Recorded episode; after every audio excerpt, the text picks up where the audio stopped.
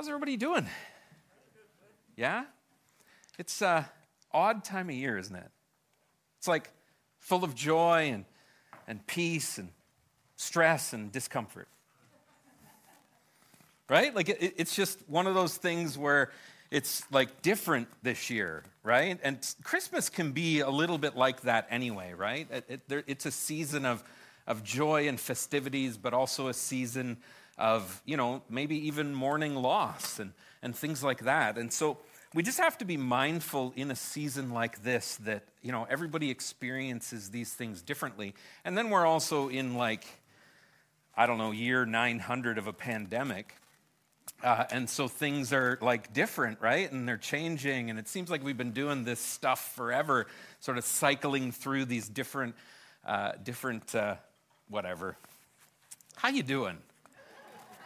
Right? Like really, when, when I say how you doing, how are we really doing this morning? Are we ready to kind of just give our whole selves to Jesus because, you know, he's above pandemics, right? He's, he's past and beyond all of our stresses. He wants to speak into them, to intervene into them, and he wants to bring us peace.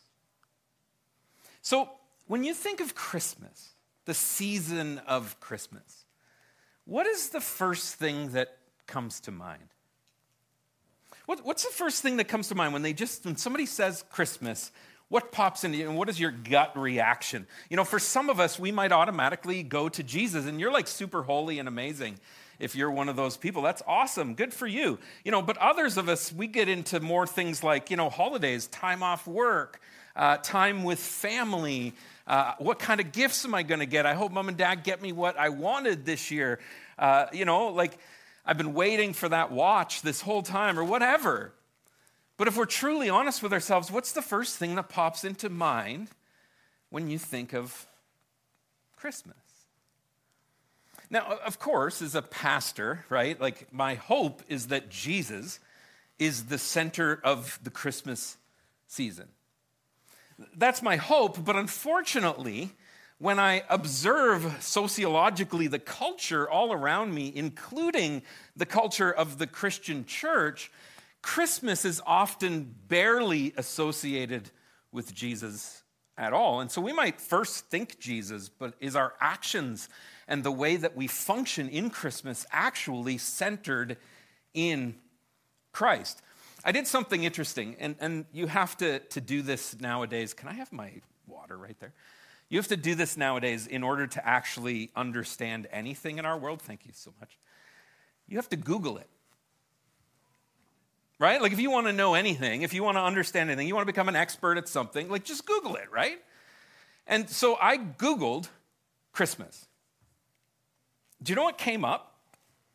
It was really interesting. So, and I understand like search engines are driven by money and so on and so forth. And so the first thing that came up when I Googled Christmas was actually a YouTube song. And it was a YouTube song that's brand new. It's had over 54 million views, and it just came out not that long ago. And it's a song called Merry Christmas by Ed Sheeran. And uh, what's that other guy's name? Um, Elton John, that's it. There we go, right?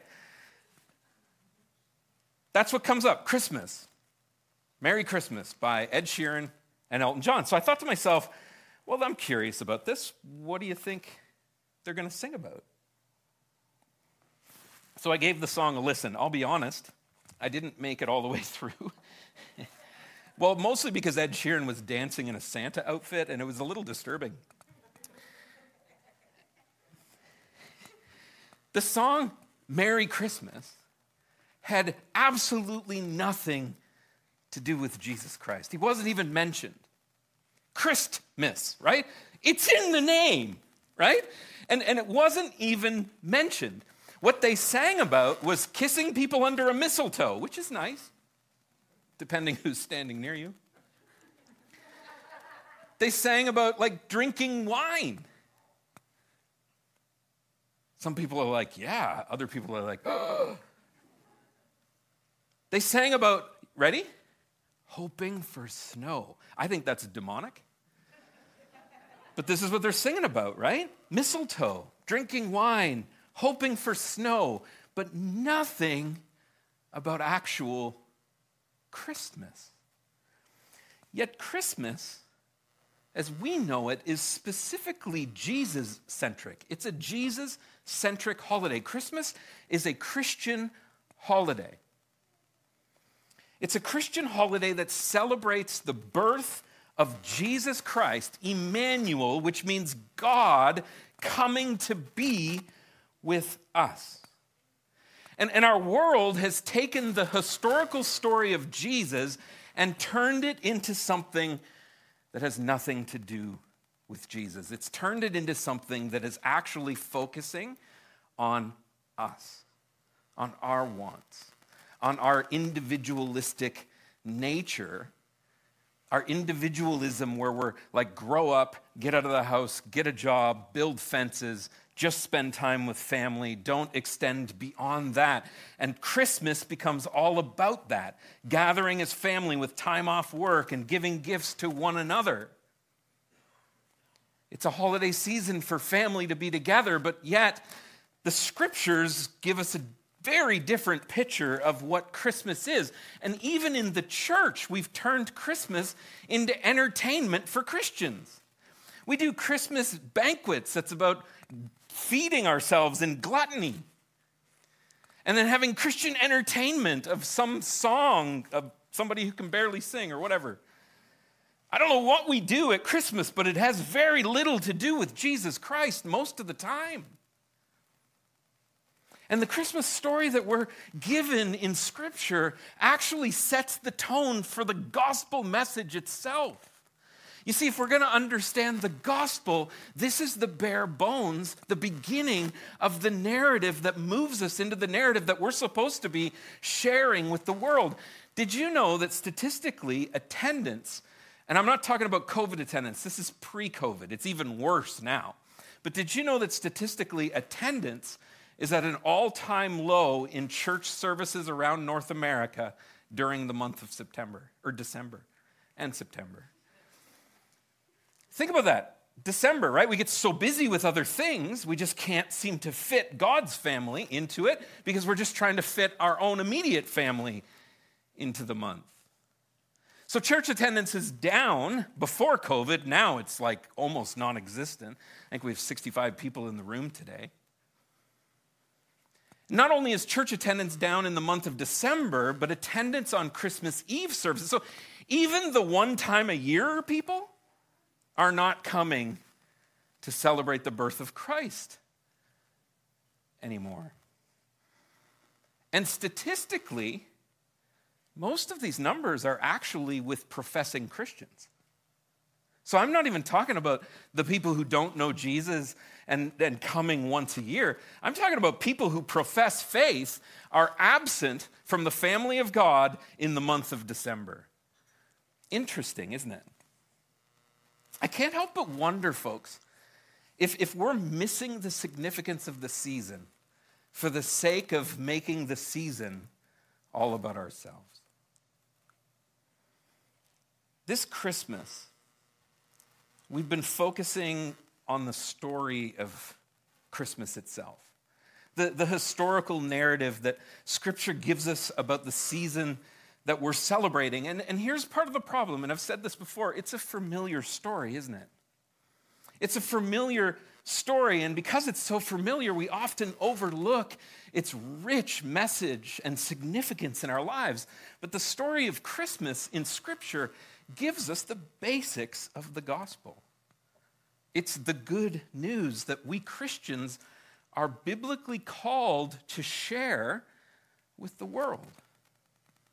And, and it all starts with the birth of two babies celebrating birth. That's what the Christmas story is about. These miraculous births. First comes a guy named John who's born to a priest and a barren woman named Elizabeth. And not only is it a priest and a barren woman, it's a barren woman who's super old. This matters because it makes it more miraculous. It makes the story, the narrative, that much more impressive. They're not supposed to have babies, they're long past that. And yet, this is who God decides to use. He mutes the priest. See the significance in that. And he uses a woman who was barren and disgraced because of that at their time. We don't see it that way today, of course. But in scriptural times and Old Testament times, being barren was like God's not with you anymore. And this is what God uses. And then, and then, He's given us hope through a child named John. And then He moves into a second birth the story of Mary and Joseph and Jesus, born, hear this, born to a virgin teenage peasant girl. And Pastor Tamil talked last week about how messy that story actually is, that it isn't this prim and proper, sort of clean thing that we turn it into. Anybody knows that if you've birthed a child before. I haven't literally, but I watched, and I cut the cord three times. It's not like this beautiful, it's beautiful, but like it's, yeah, you know what I'm saying. Think about this for a second. A muted priest and a barren woman, and a teenage peasant woman are the first main characters used in the Christmas story. Two miracles kick off this story as we celebrate Christmas. These two miracles, folks, are done through a hopeless old couple and a teenage girl. Messy, imperfect people who no one would expect to be the main character of the story of a coming king. This is what the Christmas story is all about, folks. This is what the Christmas story is like. It, there's nothing normal about it, there's nothing mundane about it. It's not what one would expect, yet, it's exactly how God wants it to be told. That's important to understand. See, we clean the story up. We make it all kind of entertainment based and North American uh, ish. But the story in the scriptures is told exactly how God wants it to be told. So let's pick up the narrative in Luke's gospel. You can open your Bibles to Luke chapter 2. Luke chapter 2, starting at verse 8, and we'll read to verse 18.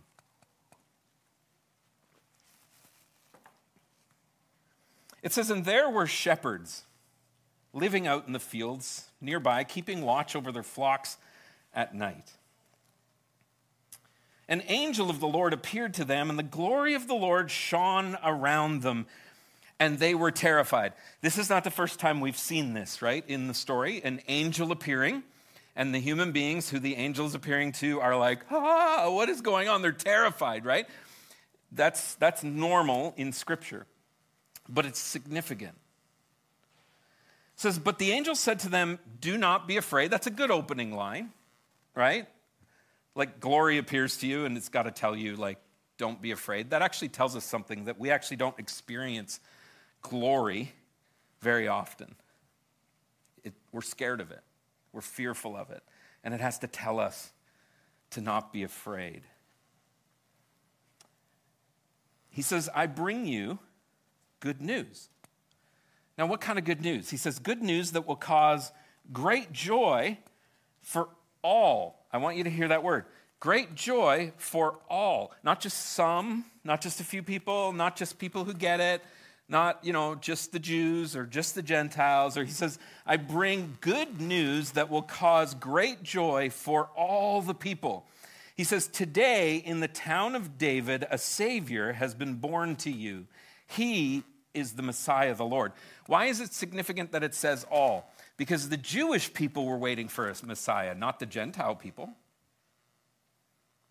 Do you see the subtlety that's happening there? It's telling us something that's going to continue to happen in the gospel narrative, and it's announcing it right off the bat. This is going to be a big deal for all people, not just the Jewish people. This will be a sign to you, he says. You'll find a baby wrapped in cloth and lying in a manger. Suddenly, a great company of the heavenly hosts appeared with the angel, praising God and saying. So Take a step back. Put your, you're a shepherd. You're out in the fields. You're minding your own business. You're, you're kind of just looking for wolves and, and, and different signs that something might go wrong. And boom, an angel appears in glory. You freak out. Angel tells you, calm down. Then he tells you that the greatest news ever that brings joy to the whole entire world, I'm going to give it to you first. And then the greatest choir to ever exist appears in the sky. Like, what is happening here? This doesn't sound like our Christmas story, does it? It says, Suddenly a great company of heavenly hosts appeared with the angel, praising God and saying, Glory to God in the heavens, and on earth peace to those whom his favor rests. When the angel had left them and gone into heaven, the shepherds said to one another, I love this. The shepherds said to one another, Let's go to Bethlehem and see this thing that has happened, which the Lord has told us about. I'm guessing that wasn't the way I just read it. Right? You see how sometimes we like read scripture kind of without the tone that it was probably done in? It was probably like, guys, I think we should probably go. I think we should go check out what just happened and really see what's going on here. And then our doubtful human self is like, well, I don't know. I just saw some weird stuff. Like, I don't know. I got to question all of that. I got to doubt all of that. And I don't know. Maybe we should go check it out. Like, maybe that was the tone. I don't know. The text just tells us that after this huge, amazing spectacle had happened, their reaction was, let's go to Bethlehem and see this thing that has happened, which the Lord has told us about. I do want to point out, though, that they didn't say which might have happened. Do you notice that? Let's go to Bethlehem and let's see this thing that has happened. They believed the angel. So they hurried off and found Mary and Joseph and the baby who was lying in the manger. When they had seen him, they spread the word concerning what had been told about this child, and all who heard it were amazed at what the shepherds said to them. I bring you good news, is what the angel said. I bring you good news that will bring great joy for all people. This is the message of the angel to the shepherd. There's something significant happening here. It's a shepherd. It's a group of shepherds. We, we don't think anything of that. We don't know much about shepherds. Actually, there's an apple orchard nearby that has shepherds. Like, real deal. They actually have shepherds. Uh, and, and they're a little different. They carry guns uh, and things like that. But um, when we think shepherd, we, we really don't think much of it. But there's this extremely significant reason why God chose to share the good news of the birth of Jesus Christ with the people in society that were considered to be the lowest status of all people. Shepherds, folks, I don't know if you knew this or not, but shepherds were not glorified people. They were not of royalty. They were literally seen in society at this time in Jesus' history. They were seen as lower than peasants. So this was not like just the poor people, this was the people below the, the poor people. Shepherds were some of the least important people in the time of Christ. Now, we get a little bit confused with that because in the early years of Israel, a shepherd is actually referred to as a very normal uh, occupation. We see this imagery all throughout Scripture. A shepherd is used throughout the Old Testament in very positive ways. But as time went on in society, the society became more aristocratic in nature. Things change, right? And so, as we're reading the Old Testament, you can't read it as this static thing that never changes. Times change, culture changes. And so, you'll use uh, the, the Old Testament will use the imagery of shepherd in a positive way, but in the first century of Judaism, it was not positive at all. Shepherds became very marginalized and alienated from society. They were kind of seen as smelly lowlife. This is why this passage, folks, is actually so radical and so significant when it comes to our understanding of the gospel message itself. If you're preparing to welcome royalty into the world, if you're like preparing to welcome the king or the queen to Canada, right? What do we do? We don't gather up all the drug addicts downtown and line them up. Right? That's what's happening here, though.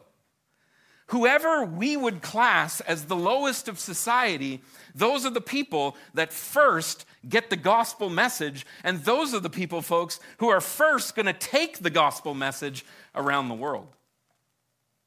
Isn't that interesting? The lowly of the low, the marginalized of society are the ones that God goes to to share his good news. You see, in the time of Christ, religion had become something that God really never intended it to be. That shouldn't surprise us because we as human beings tend to, you know, bring sin into just about everything that we do. And that's, that's just good Christian theology, right? We are born into sin. We naturally think with a sinful nature, but the enemy has duped us to think that we think good. Now, I'm not saying that people can't be good, but I am saying that we have this natural disposition to be self centered. It's much easier to be self centered than it is to be others centered. Have you ever noticed that? Like, it's much easier to just do something good for yourself.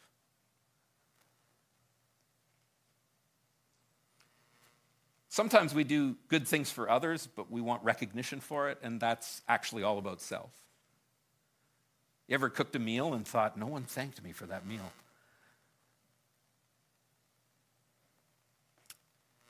Religion had become something it wasn't. Religion became only for those who were born into it or who could look the part. And religion became about specific acts or laws that people had to follow, and only those who were apparently following it the best could actually be the good religious people. Now, in the time of Christ, there were two main, there were actually four, but we're going to focus specifically on two for just a second, because these are the two main expressions of Judaism in the time of Christ the Sadducees and the Pharisees. There was the Essenes too, but they were so radical that we should probably not talk about them. Although a lot of people thought Jesus was, one of them. The Sadducee leaders, they were the ones who were attached to the temple. So whenever you think temple, don't think Pharisees, think Sadducees. Now, the Pharisees would visit the temple, but it was the Sadducees who ran the temple. And these Sadducees were pretty good at making money off of the temple. That was actually one of their main thrusts was how could they uh, be entrepreneurs using God's temple. And we see that story uh, where Jesus is correcting that when he goes into the temple courts and he sees that they're selling all the stuff that's needed uh, for sacrifices, right? They're making money off of it.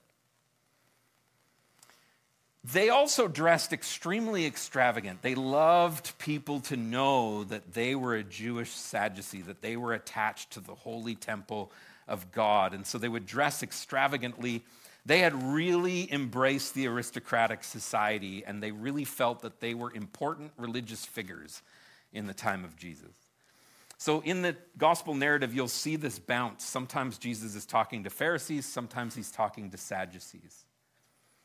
Uh, but it doesn't always distinctly show you the difference between the two.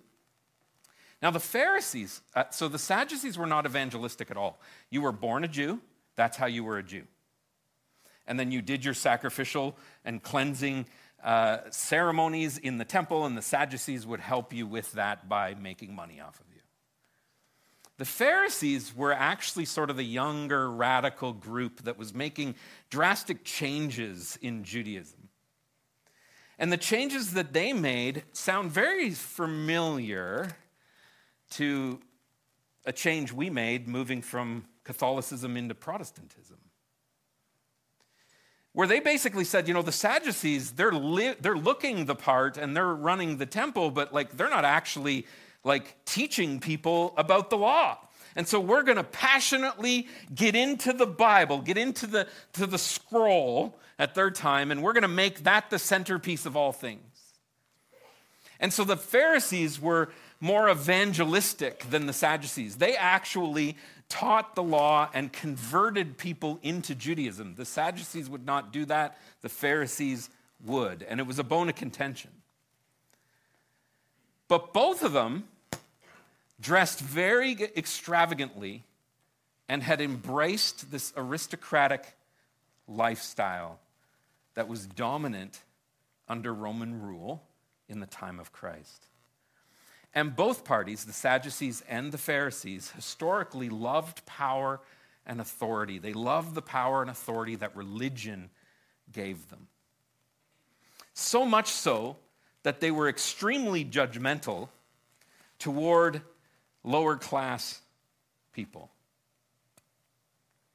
Now, Luke's gospel gives us a parable. You're, you're probably going to know this parable, you'll recognize it. He gives us a, an example of exactly what I'm talking about. If you look at Luke chapter 18, verses 9 to 14, it says, To some who were confident of their own righteousness, so this is Jesus speaking, right? To some who were confident of their own righteousness and looked down on everyone else, Jesus told this parable. Two men went up to the temple to pray, one a Pharisee and the other a tax collector. Now, tax collectors were Jewish, but they hated them because they worked for the Romans. So they would take a Jewish person and get them to, to collect taxes from their own people. So these are two Jewish people, probably both Pharisees, sort of loosely connected, but one's a tax collector. And no one likes to pay taxes, right? Especially to Rome, especially to a government we don't even agree with, right? That's the tone that's happening here. He says, The Pharisee stood by himself and prayed. God, I thank you that I am not like other people. thank goodness I'm not like Pastor Tamil. Right? I'm so glad I'm not like other people, like those robbers and evildoers and adulterers, or even like this tax collector over there. Like, God, I fast twice a week and I give a tenth of all that I get. Like, look at how obedient I am to you, God. But the tax collector stood at a distance. He would not even look up to heaven, but beat his breast and said, God, have mercy on me, a sinner. Do you see the posture difference? One of these postures is kind of like what we make Christmas, and one of these postures is actually Christmas. Do you see it? This is what Jesus says about this story. I tell you, this man, so the tax collector, rather than the other, went home justified before God. So the religious dude who lives in righteousness and is all holy and dressed in the holy garbs and follows the law and is obedient to God and all these different things, Jesus Christ is saying he did not go home justified. It was the tax collector, the posture of not even being able to look up to heaven and beating his breast to say, God, have mercy on me, I'm a sinner. And he says, For all those who exalt themselves will be humbled, and those who humble themselves will be exalted. Folks, in the time of Jesus, and I would even argue in some of our minds today, religion had become exclusive. Religion had only had become only for those who fit into it, only for those who fit the part, only for those who wanted to join the club. Now, this is interesting to me because it doesn't fit in the Christmas story at all. And the Christmas story is giving us the baseline for the good news, isn't it? So, right away, if we're not fitting that, if it's not connecting, maybe the good news that we're preaching isn't even good news at all because it doesn't start the way that the good news begins. The Christmas story, folks, is all about God opening himself up to the outcasts, the peasants, and the marginalized. The Christmas story is all about God showing us how to give up power, not gain more power. Now, that goes for all things. If you really like to be important in church, if you really like to be heard, if you really like to get your way, if you really like to be critical of things, if you really like all of these different things,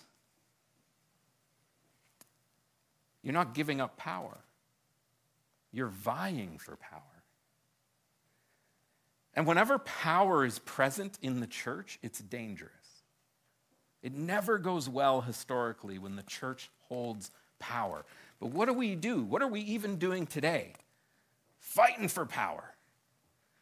Scripture, right in the Christmas narrative, says give it up, let it go, join the marginalized.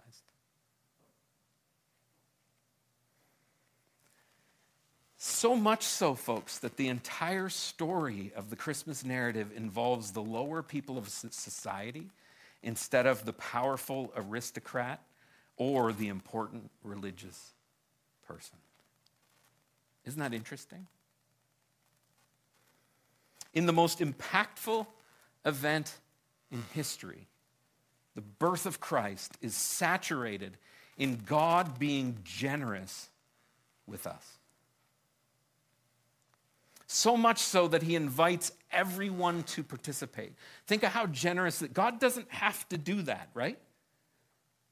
He could have just given up on us, but he invites everyone to participate in this story. This is why he goes out of his way to invite the shepherds to be the ones to meet baby Jesus and become the first messengers of the good news.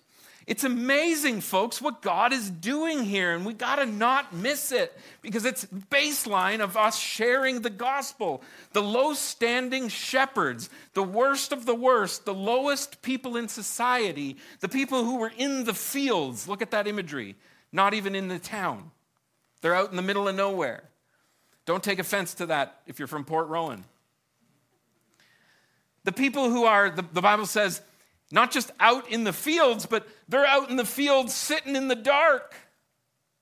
Like they don't even know what's going on around them.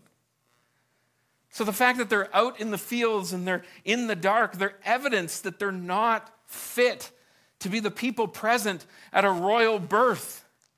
But from the beginning of this message series that we've been preaching to you, it's becoming clearer and clearer, at least I hope, that God is not just inviting the clean, the privileged, the worthy, the royal, or the religious people to this new kingdom that He's going to emerge through Jesus. Instead, folks, He's inviting, guess what? You ready? Not just your immediate family, not just people we like, He's inviting everyone. Don't miss this. Don't miss the inclusivity of the gospel message, it's for all people. God has invited the religious, Elizabeth and Zachariah. He's invited the poor, Mary and Joseph, the wise, the seekers from the east, and the unclean and the unworthy, the shepherds.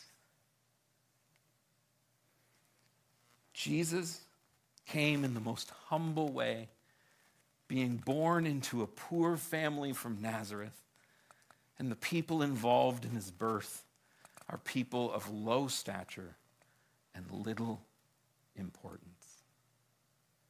God wants all people to come into a relationship with him, and he's showing us this right from the beginning of the birth of his son, right from the beginning of the Christmas narrative.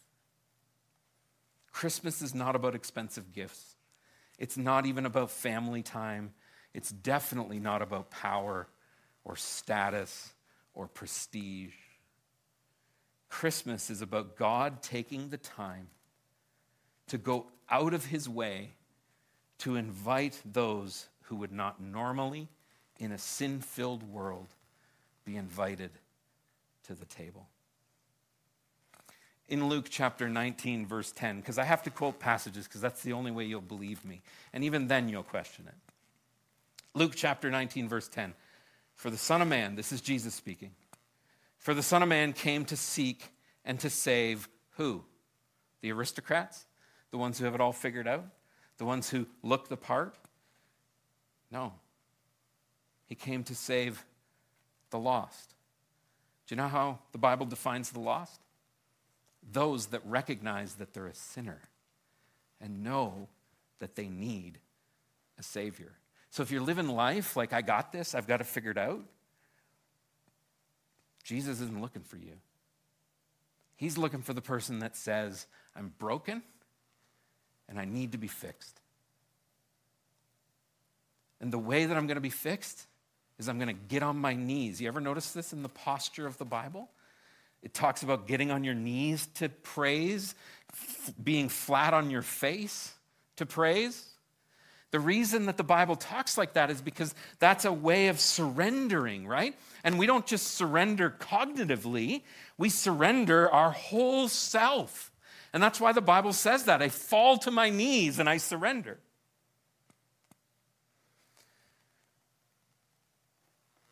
In Luke chapter 5, verse 31, they're having a discussion around, you know, who can be saved and who can't be saved. And Jesus says this it says, Jesus answered them, It's not the healthy who need a doctor, but the sick. The gospel message, folks, is all about recognizing our illness, and our illness is sin. Jesus came to save the world, and the Christmas story shows us how through people you would least expect.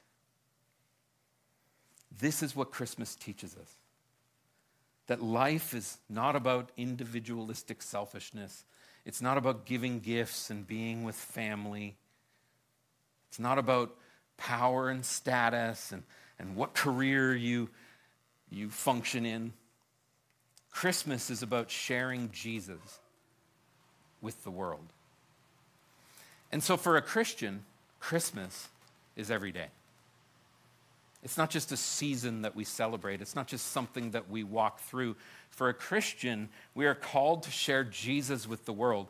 Christmas just gives us a little extra platform because we're celebrating the birth of that Savior. Christmas is about sacrificially moving to the margins, giving up our power and status so that we can share space with those whom we often ignore.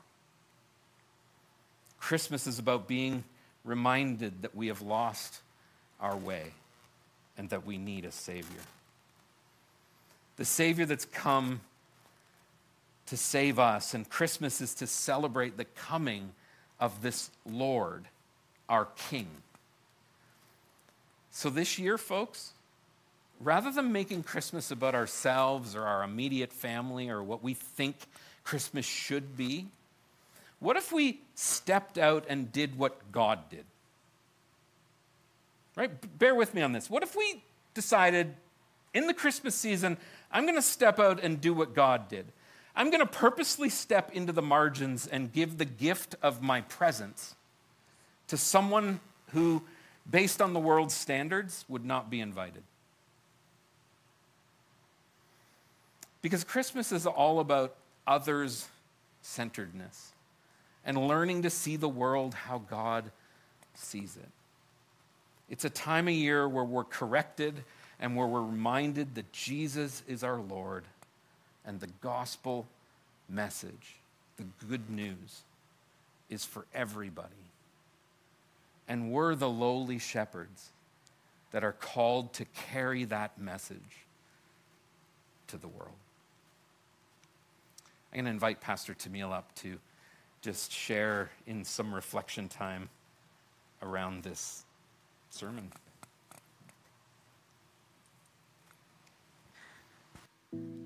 I was uh, going through a box of um, artwork that I had made when I was a kid. I, my mom pulled it out from the basement a little while ago, and we're kind of looking through some of the the pictures I had drawn as a child. And uh, I came across um, this piece of art. I, I, just tried to, yeah, there it is. It, it, it worked. So this is one of my most um, proud pieces of artwork from my childhood. If you can't read it, it says, I like Santa, I like Jesus. And the reason I love it so much is because it shows the profound spiritual depth I had, like from such a young age. You know, like I think that um, the reality is some of us never really grow past this this idea of like Jesus and Santa and Elf on the Shelf and like, you know, gingerbread cookies all being part of what we sense uh, Christmas being about and part of the scenery that kind of gives us those warm Christmas fuzzies. Jesus is just kind of like one more piece of decor on the mantle with the nativity scene, you know? And uh, I, I don't think it ever really struck me until, you know, the last few years, really, that this part of the Christmas story that like God came to be with us, to include us as part of his kingdom, regardless of where we're at, right? Like it's actually glaring in scripture, but so easy to miss because we just kind of like, you know, the picture of sweet little baby Jesus, right? Because he's so cute. But really, like, it's so important as we prepare to celebrate Christmas this year and as we just think about what it means that God came to be with us, that God took on flesh and, and blood and came to be with us in Christ, it's so important that we recognize that central to that message is that regardless of who you are or where you've come from or what you're struggling with or whether you're rich or poor or whether you come from a religious background or you have no religious you know bone in your body that God came to be with you that you are invited that you are part of this kingdom and that's what we celebrate when we celebrate the birth of Christ and so we're just going to take a couple of moments as we wrap up. I just want to invite you to reflect on how you have experienced God's generous invitation, his generous welcome. And then to, to how he's calling you to extend that uh, to someone else this holiday season. And the reason I want to start with thinking about how we've experienced God's welcome is because I think sometimes we talk about sharing the good news. We know this is something we're called to, this is something we know we should do as believers, uh, followers of Jesus. But sometimes we forget to experience it. You know, before we can really spread the good news of God's love and welcome and hope and peace to others, we need to make sure that we are opening ourselves up to God and receiving it and embracing His presence in our lives. So I'm going to invite you to just take a moment to reflect on this question now. How have you experienced God's generous welcome?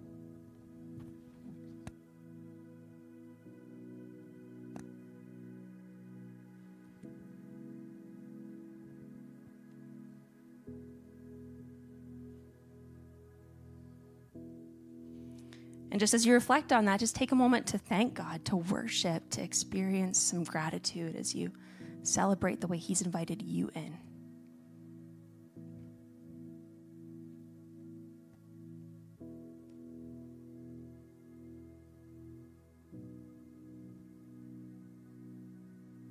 And now, who is God inviting you to extend His generous welcome to this holiday season?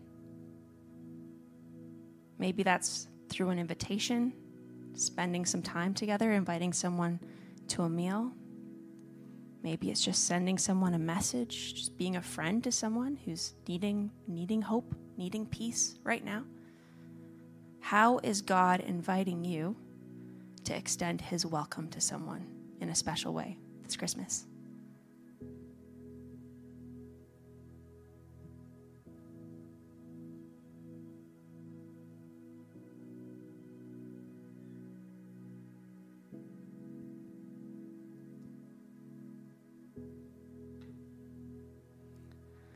I'm going to invite the worship team to come on up uh, as we close in prayer.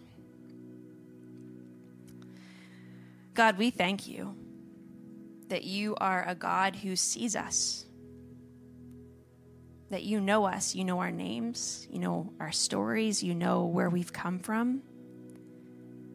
And God, when we were at our worst and when we were at our best, and regardless of where we are today, God, you love us and you invite us into your kingdom, to be a part of what you're doing in the world. You accept us and you call us your children. And God, I pray that as we celebrate Christmas this year, that you would lay that on our heart in a fresh way, that you would remind us, God, of how good it is um, that you came to be with us, that this really is good news for all people. And in experiencing it, God, that we wouldn't be able to help ourselves, but to share that with others. God, in how we speak and how we act and how we prioritize our time, in, uh, in just the way we're willing to extend grace. God, help us to, um, to really stay focused on, on you, on the reason that we're celebrating, especially as we head into this coming week uh, and celebrate Christmas. In your name we pray. Amen. And would you uh, stand as we close with worship?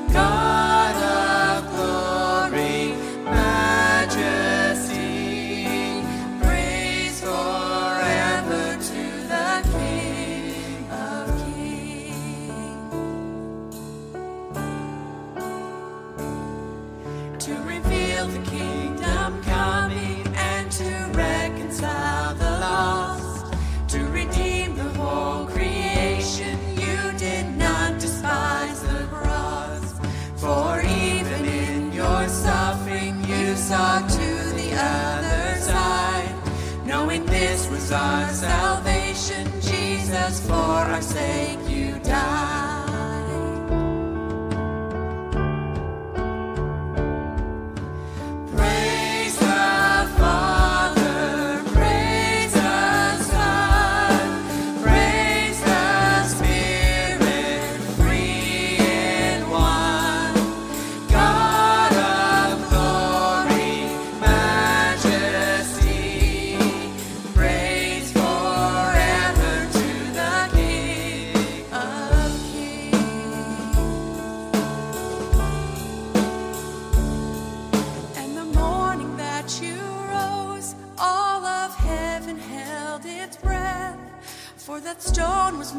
for good, and the Lamb had conquered death. And the dead rose from their tombs, and the angels stood in awe for the souls of all who'd come to the Father are restored. And the church of Christ was born, and the Spirit lit the flame. Now this gospel truth of old shall not bruise, shall not fade by his blood and in his name. In his freedom I am free. For the love of Jesus Christ, who has resurrected.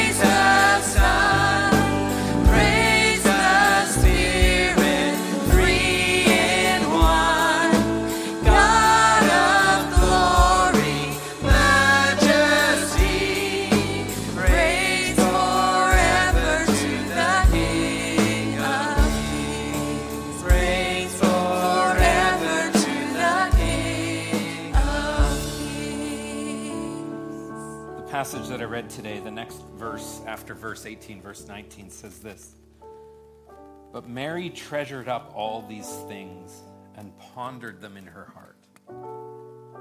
The shepherds returned. So they're, they're going back to normal life, right?